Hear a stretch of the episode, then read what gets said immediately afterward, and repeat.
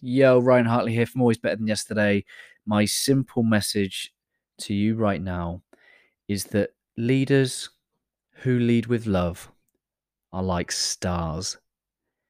They shine the brightest in the dark times.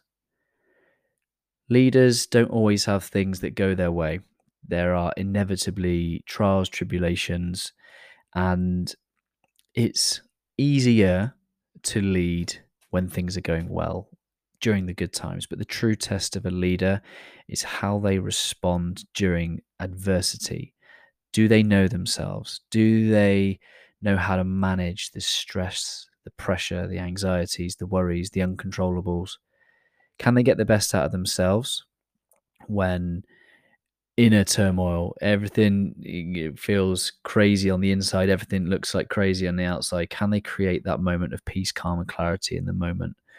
And then can they use their presence to create that in other people? Can they love harder during the tough times? Can they lead harder? Can they put their own needs to one side despite feeling insecure, unsafe, worried, anxious? Can they put all that to one side to love and serve others, to create safety and protection and inspiration and connection in other people?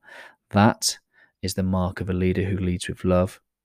Is that when things start to go wrong, things start falling down around them, they shine brightest because they bring the best out of themselves and they bring the best out of others.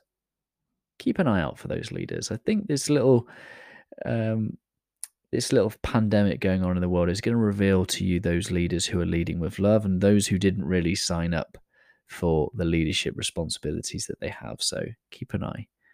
Much love, guys.